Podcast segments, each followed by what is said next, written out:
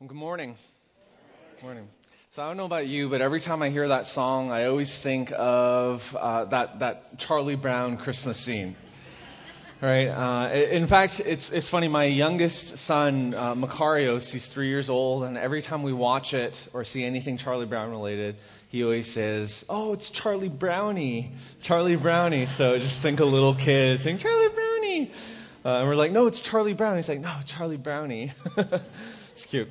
Uh, well, if you remember that scene, Charlie Brown is directing and he's uh, just fed up, right? And he then decides to go get a Christmas tree to, to kind of gather up, um, to stir up Christmas spirit. And, and he's asked to go get a really nice aluminum Christmas tree, right? But instead, he, re- he returns with this.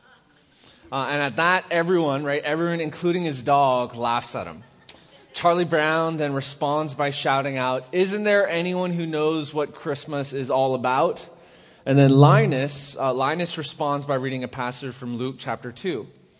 Linus and then the whole Peanuts gang then follow Charlie Brown outside. And when they get outside, Charlie Brown states, Linus was right. I won't let all this commercialism ruin my Christmas. Uh, I'll take this Christmas tree home and decorate it, and I'll show them it really will work. So when he arrives home, he sees Snoopy's decorated house. He pulls an ornament off the tree, and when he puts it on the tree and the tree sags, he says, and you know how he, he kind of does, he like lifts his face all the way up and he says, I've killed it. Uh, everything I touch gets ruined. And then the whole Peanuts gang comes out around the tree. Linus puts his blanket down to surround the tree just like that. Uh, they decorate the tree uh, with ornaments, and I still don't know how this tree becomes a really nice Christmas tree. Um, my kids are like, I don't understand. How is that possible? And I'm like, it's a cartoon, it's not real. Uh, so they're like, oh, but still, I don't really understand. Uh, and then they sing out, Hark the Herald Angels Sing. So I love that. I mean, that movie is from 1965, believe it or not. 52 years old. And we're still watching that every Christmas year. Uh, that album, that, that Christmas, that Charlie Brown Christmas album, is actually, I love that album, and it's actually what starts off Christmas for me. Right? I, I, you know, I have, I still have the actual CD. You know, I don't have a, I don't have a record. If any of you guys have vinyl records, that's awesome. Uh, but I mean, I listen to that every single year because it's just, it reminds me of Christmas. It kind of kicks it off for me. So, what kicks off Christmas for you? Is it a chocolate advent cal- calendar? Is it maybe those post Thanksgiving Day uh, stomach aches that you're like, okay, we got to finally put the lights up? Or maybe it's cold weather. Or perhaps uh, it's, it's when you, every Christmas season, when Advent starts, you open up the Gospels and you just read from the beginning. So let's actually do that right now and, and look at Luke chapter 2. Now, as you turn to Luke chapter 2, I know we're currently in a series on the carols, and that today we're going to be looking at that hymn, that wonderful hymn, Hark the Herald Angels Sing. But to be honest, there's no way truly to understand that hymn unless we start with the scripture. So let's look at Luke chapter 2, starting from verse 1. In those days, a decree went out from Caesar Augustus that the whole empire should be registered. This first registration took place while Quirinius was governing Syria. So everyone went to be registered, each to his own town. Joseph also went up from the town of Nazareth in Galilee to Judea, to the city of David, which is called Bethlehem, because he was of the house and family line of David, to be registered along with Mary, who was engaged to him and was pregnant. While they were there, the time came for her to give birth. Then she gave birth to her firstborn son, and she wrapped him tightly in cloth and laid him in a manger because there was no guest room available for them. Let's pray. Lord, as we open up, uh, as we read your word, as we dig into just that wonderful hymn, Hark the Herald Angels Sing, uh, Lord, we just pray that you would stir up a joy in our heart for you, that you would stir up a passion and a love for you. Lord, that we would be reminded as we are a week away from Christmas Lord, just how wonderful of a gift it was that you came down so that we could have everlasting life with you. In Jesus' name we pray, amen. Now, what's amazing about these first few verses, if you look at Luke 2, verse 1 to 7, is that there are actually a number of messianic prophecies that are hidden in here. So, I mean, you look at Luke chapter 2, I mean, we just read verse 1 to 7, and it, it feels like, it seems like a historical account, which it is right? However, if you look deep within this historical account, by recounting what happened, we can actually parallel that with the Old Testament and see how many prophecies were actually fulfilled about Jesus in these seven verses. Right, so I'll share four with you. The first one comes from Micah chapter 5, verse 2 to 5. Uh, we're going to have it up here on the screens. Bethlehem, uh, Ephra, I don't know how to say that word. Uh, so, Bethlehem something. Uh, you are small among the clans of Judah. One will come from you to be ruler over Israel for me. His origin is from antiquity, from ancient times. Therefore, Israel will be abandoned until the time when she who is in labor has given birth. Then the rest of the ruler's brothers will return to the people of Israel. He will stand and shepherd them in the strength of the Lord in the majestic name of the Lord his God. They will live securely, for then his greatness will extend to the ends of the earth. He will be their peace. When Assyria invades our land, when it marches against our fortresses, we will raise against it seven shepherds, even eight leaders of men. So, as you look at that prophecy, right, what we see first and foremost is that it states that the Messiah was going to be born in Bethlehem right? The Messiah was going to be born in Bethlehem, which happened with Jesus. What's also interesting, if you look at the first couple verses there, it says, Therefore, Israel will be abandoned until the time when she is in labor has given birth. And if you look at the period of time between the end of the Old Testament to the beginning of the New Testament, there's actually a period of silence. There was a period of silence where it was like God was not speaking through prophets. There was not anyone being sent in. It was just this period of silence until Jesus was born. It's fascinating here. Let's look at the second one. The second prophecy that we see here is in Isaiah chapter 9, verse 7. The dominion will be vast, and its prosperity will never end. He will reign on the throne of David and over his kingdom to establish and sustain it with justice and righteousness from now on and forever. The zeal of the Lord of armies will accomplish this. So, this prophecy, the second one, states that the Messiah is going to be born in the line of David, which we see at the end of chapter 2, verse 4. Right? It happened with Jesus that, um, that, that he was born and, and come, he comes from the line of David. We also see in uh, Isaiah chapter 9, this is one verse before, verse 6, another prophecy that is fulfilled here. So Isaiah 9, 6 says, For a child will be born to us a son will be given to us, and the government will be on his shoulders. He will be named Wonderful Counselor, Mighty God, Eternal Father, and Prince of Peace. So, what we see here in this prophecy is that the Messiah, right, this, this Messiah that was going to be born, that was then fulfilled in the birth of Jesus Christ, uh, was going to actually be, be born as a child, which happened with Jesus. And the fourth prophecy that we see here in, is Isaiah 7, verse 13 and 14. It says this Isaiah said, Listen, house of David, is it not enough for you to try the patience of men? Will you also try the patience of my God? Therefore, the Lord himself will give you a sign. See, the virgin will conceive and have a son, and name him Emmanuel. So, once again, in the Old Testament, way years, hundreds of years before Jesus was ever born, and before anyone here on earth knew that this Messiah was going to be born, um, there was this prophecy saying that the Messiah was going to be born of a virgin, which then happened with Jesus. So, in fact, the, the reason I share these, these four prophecies with you is because when we look at the second verse of Hark the Herald Angels Sing, we'll get to the first one, but as we take a look at the second verse, if we can gra- get it on the screens here, this verse celebrates the fact that the Jesus that we worship here the Jesus that we worship here was not a mere man, but that he indeed was the Messiah that was prophesied about. So let's take a look at this verse here, right? Christ by highest heaven adored, Christ the everlasting Lord. So this second verse is all about these prophecies. It's actually when we sing, it's us declaring, hey, this Jesus that we worship was this Messiah that was prophesied about. Late in time, behold him come, offspring of a virgin's womb, right? We talked about that prophecy there. Veiled in flesh, the, the Godhead see, Hail the incarnate deity, pleased as man with men to dwell. Right? We talked about Jesus, our Emmanuel. Hark the herald angels sing, glory to the newborn king.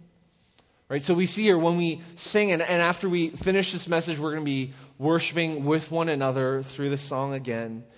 And as we sing this second verse, let's remember as we sing it, it's actually us saying and celebrating that this Jesus that we worship uh, is actually the Messiah that was prophesied about years ago.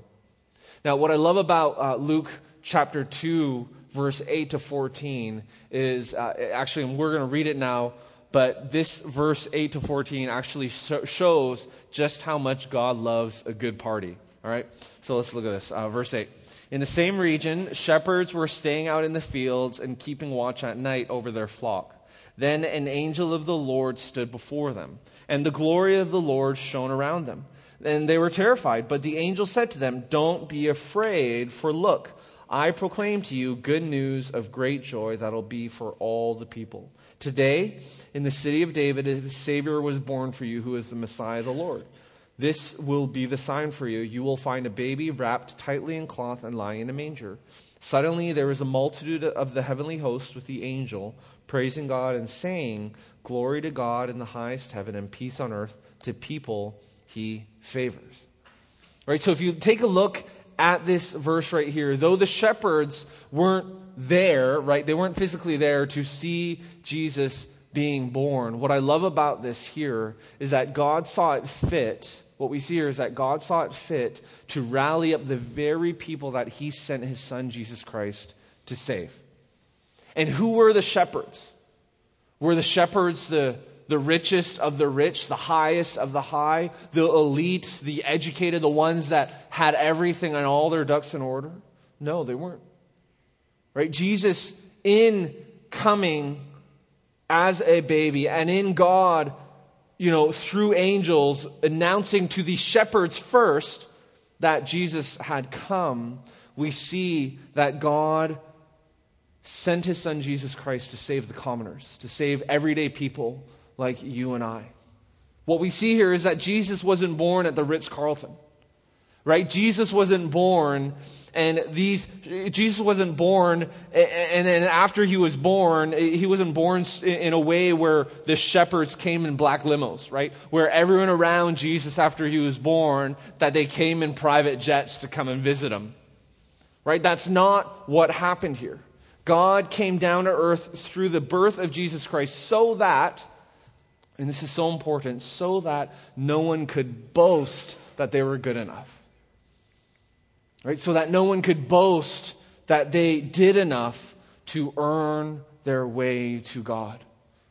And that's the beauty of this hymn here. That we're actually singing the gospel here. It's, it's fascinating. I mean, this past week, and my wife and I, I mean, we have an eight, seven, and a three year old, and we're still, we're, we're like, we're trying to figure out how to discipline them, especially your eight and seven year old, differently than when they were a kid, you know, when they're a baby. And just every year I find it's different. And, and, and this week my daughter's gone to fight and, uh, you know, Victoria hit Adeline and, uh, and then they just, just, you know, they just got in a fight. And we were trying to discipline them and being like, hey, why, you know, why did you hit your sister? And Victoria couldn't really say. And, and it's, it's not like she just hit her once and that was it. But this is a pattern. Like she'll, Adeline will ignore her, and then Victoria will hit her. And just, it happens over and over and over again. And we have no idea what to do. If you have good advice, please help it. Please help me. You know, we have like these parenting books we keep on reading because we have no idea what to do. Uh, right? But, but that happened. And, you know, we, we went to Victoria and, and we were like, Victoria, why are you hitting your sister? Right? It's not like it was just she hit her once and that was it. But it, it happens over and over again every time this, this, this happens. And we're like, why did you hit your sister?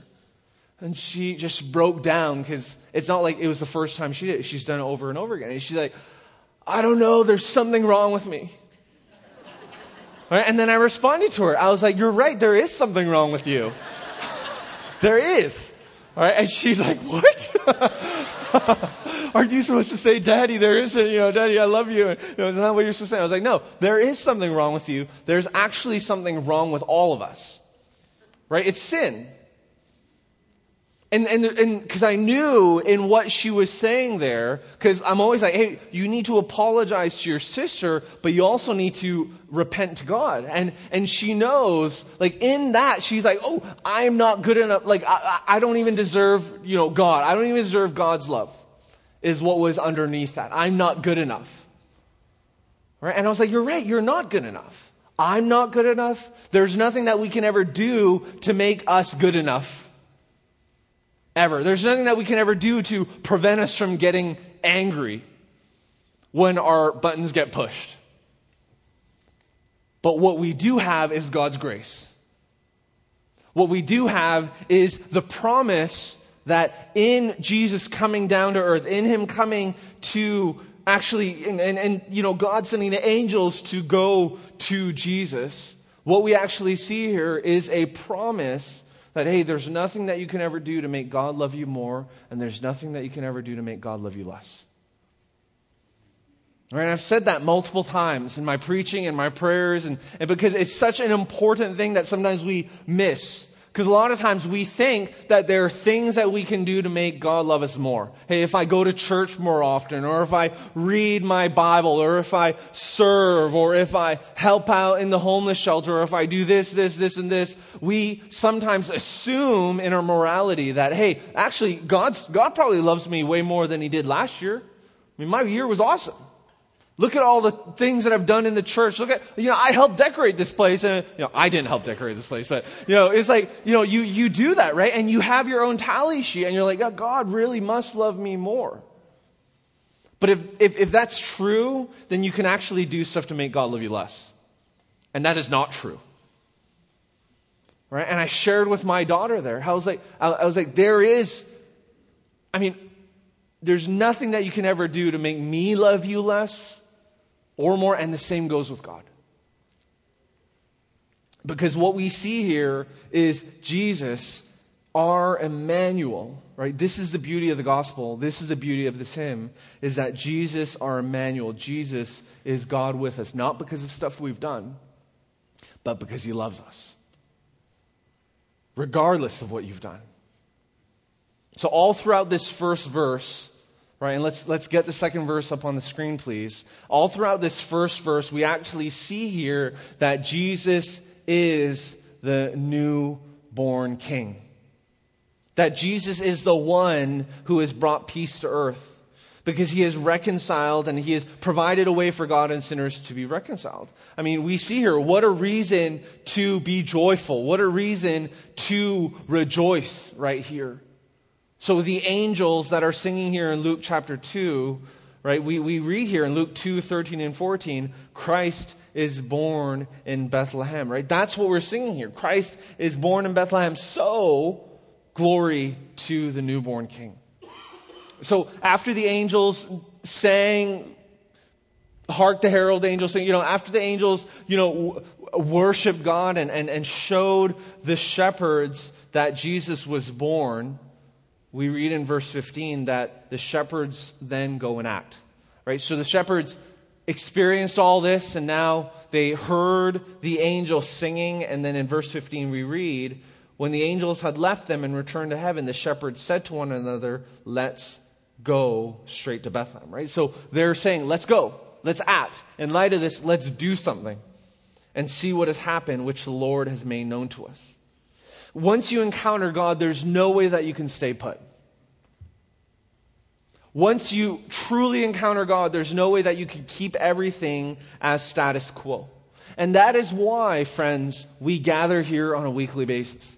That's why worshiping with one another here on a regular basis is such an important spiritual practice. Because when we come and when we worship, we are laying down our possessions. When we are singing these songs, when we are giving of our finances, when we are giving of our time, when we are, when we are listening to the message, when we are responding in worship, we are laying down our priorities.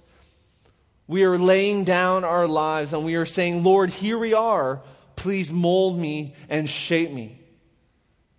If you go to a concert, if you go to a talk, if you, I mean, it's, although we're singing, although, you know, many of you are listening here, this is not the same thing as if you were to have gone to a conference. Because when you go and you sit in school and you hear someone teaching, when you go to a concert and you hear someone singing, it's very passive. Right? You have observers, you have spectators, and you have performers. But that's not what happens here on Sunday.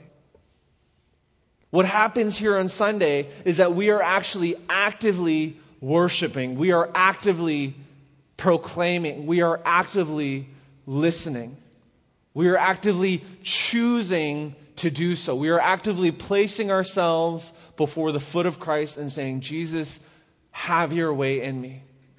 In fact, when we sing, it's not just about us hearing ourselves sing, but it's us actually proclaiming into existence. It's speaking into Nashville. It's speaking into the community and the people that we love. It's, it's speaking truth into existence. That's what we're doing here. It's kind of like sleeping. You can't cause yourself to sleep. You can't, there's no on and off button where it's like, okay, now it's time to sleep. Like it just, it doesn't ha- I wish it were that easy to go to bed, but it isn't. What we can do though is we can create the conditions in which sleep will come right? Maybe it's a warm shower. Maybe it's a cup of chamomile tea. Maybe it's reading a book or listening. Whatever your routine is to try to go to bed, we can, what we can actively do is create the conditions in which sleep will come. But we can't cause ourselves to sleep. And the same thing is true of spiritual growth. We can create the conditions in which spiritual growth will come, but it's ultimately the Holy Spirit that will transform us. So when we worship here together, it's not just something you do. when we worship here together, we're actually saying we're coming before the Lord in an active posture and we're saying, Lord, have your way in me.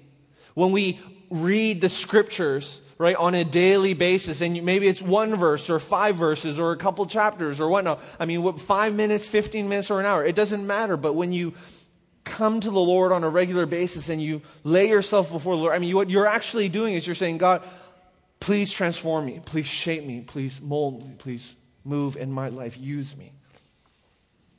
And that's what we're doing here. And when we read and we sing out uh, this, this next verse here, right, this third verse, we're actually doing that very thing. We're acting in an active way. So let's read verse 16 to 20, and then we'll look at the third verse of the song.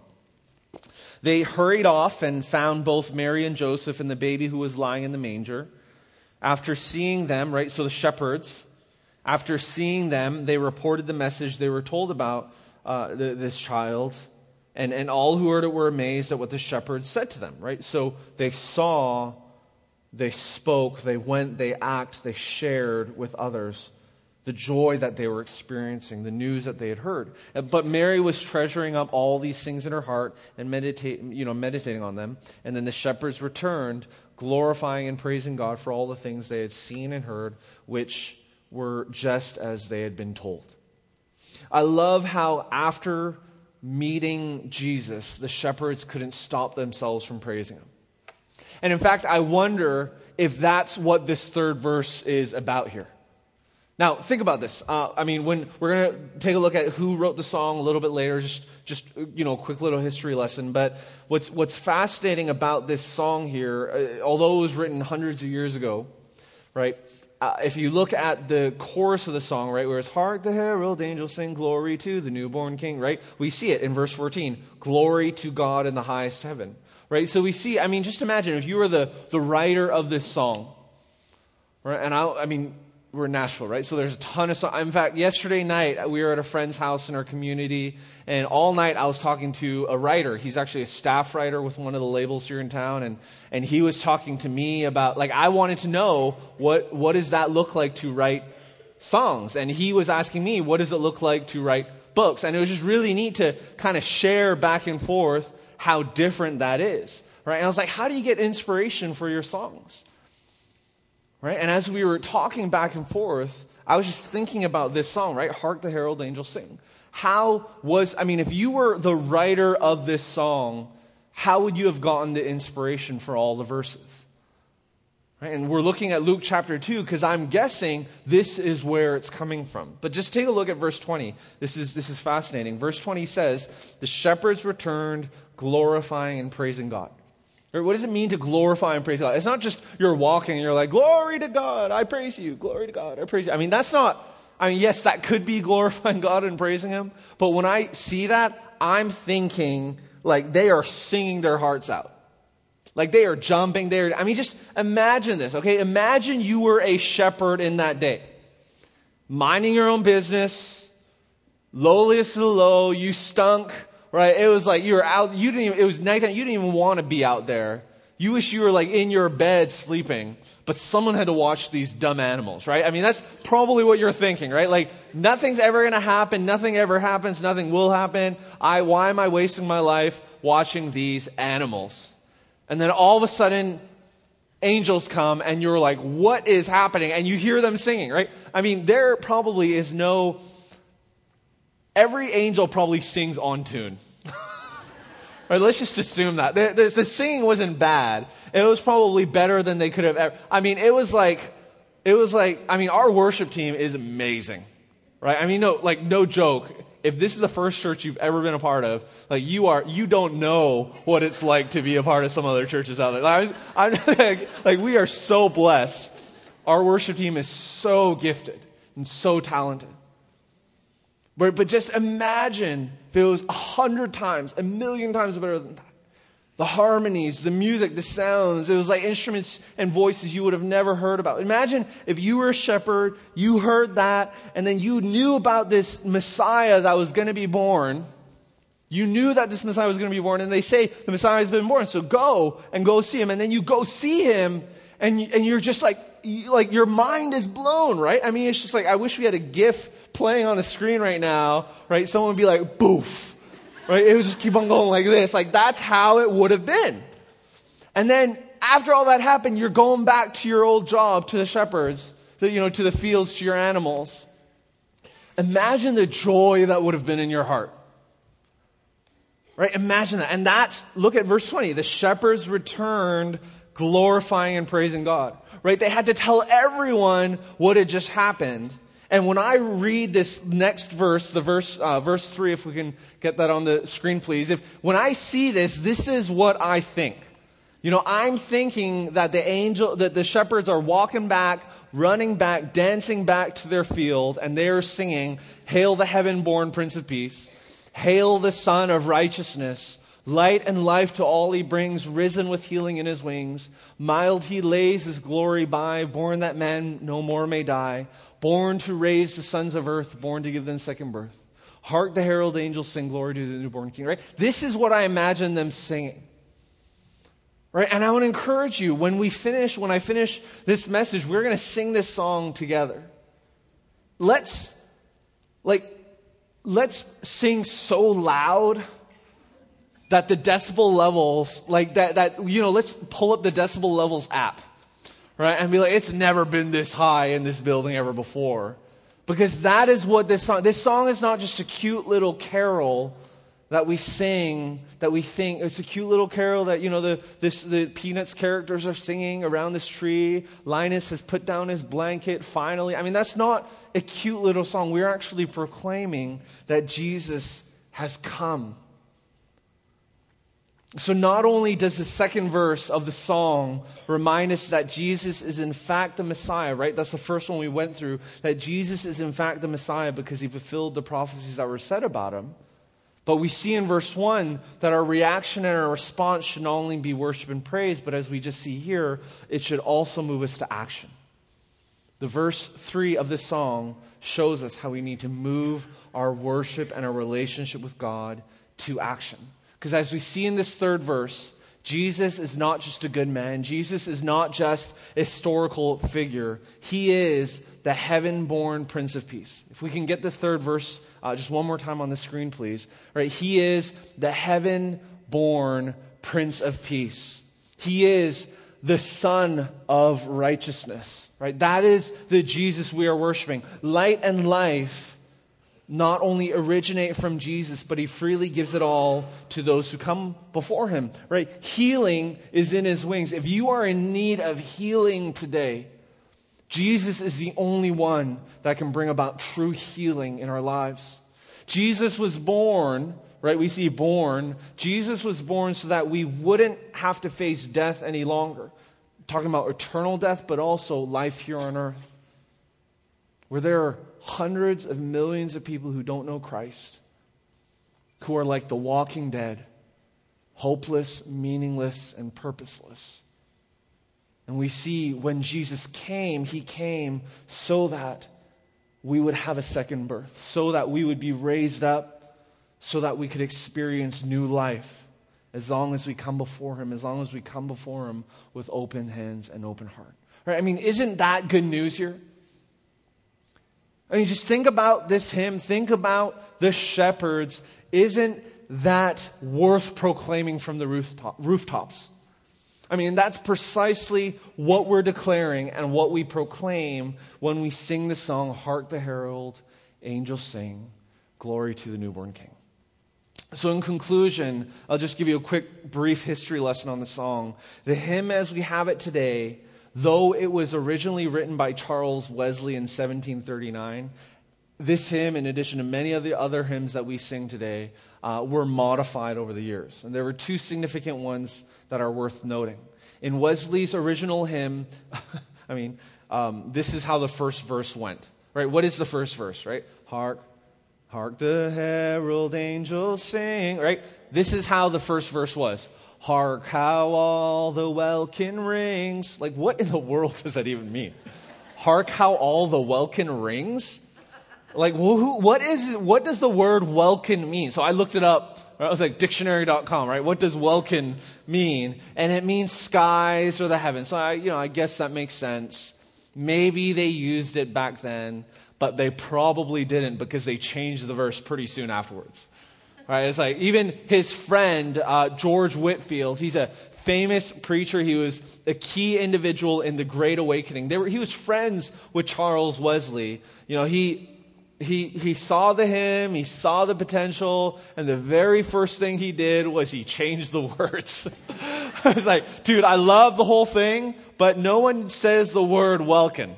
Right? That's pro- I mean, just that's probably what he said to him. So he then changed it and he said, Hark the herald angels sing. And Charles Wesley was probably like, oh yeah, that makes a lot more sense. Right? Hark the herald angels sing.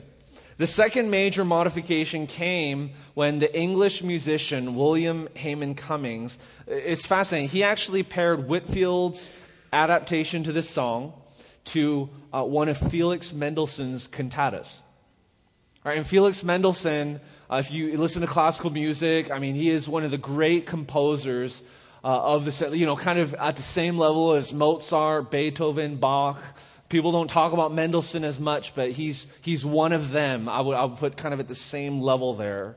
And Mendelssohn, I mean, this guy was a brilliant composer, very catchy tunes.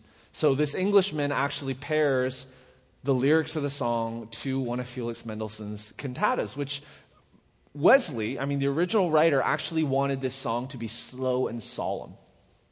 Can you imagine singing this song slowly and solemnly? Like, this song is not Mary, Did You Know? Right? I mean, that's, that's, I mean, it was not sung like, hark. I, I can't even just put these two songs together. I was about to just do that, but no. Um, you know, because when you sing Hark the Herald Angels Sing, right, it's like, it's a fun song. It's a bright song. It's a lovely song. And, and it's, it's neat because over the years, right, we're, we're looking at this beloved carol, right? We're looking at this song that's been around for hundreds of years, how it's been modified, how it's been transformed, how it's so catchy. All right, and even as we come together with the worship team coming up in a little bit, uh, what we're actually singing here, all right, what we're actually singing here together is not just a lovely song that's been transformed over the years, but we're actually declaring the gospel. Right? That's what we're doing here. We're celebrating that Jesus was the one that was prophesied about. That he was not just a human that was born, but he was God come to earth he was the prophesied one that all throughout the Old Testament, they were all of the Old Testament was pointing to this one man, Jesus Christ.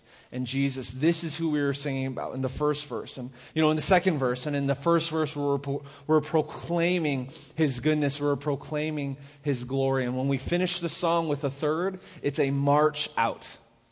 That's what that third verse is. It's a march toward action. So, if I can ask the worship team to come up, what we're going to do here as we sing the song, and especially as we get to the third verse, I want you to ask God, right? I want you to ask God and ask Him and be like, Lord, as I'm singing this song, who do you want me to go and share this gospel with?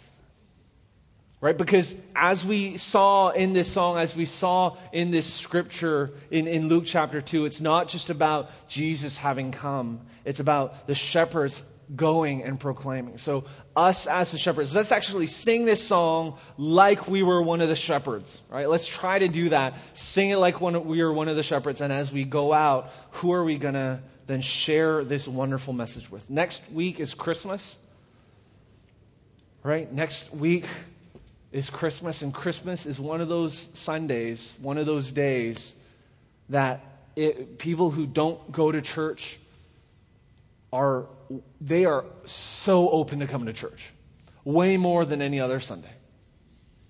And I would encourage you as we sing this song for you to ask God, Lord, who can I bring in my arm next week? Not who can I text to say, I'll meet you at this place called the Fellowship Two Rivers campus, but say, hey, let's meet beforehand and come together. Right? And I want to encourage you to do that. I want to encourage you to, as we sing this song, to actually ask God, who should I bring next week? And let's pack this place out so that our friends, our neighbors, our coworkers can hear the good and wonderful message of Jesus Christ. Amen?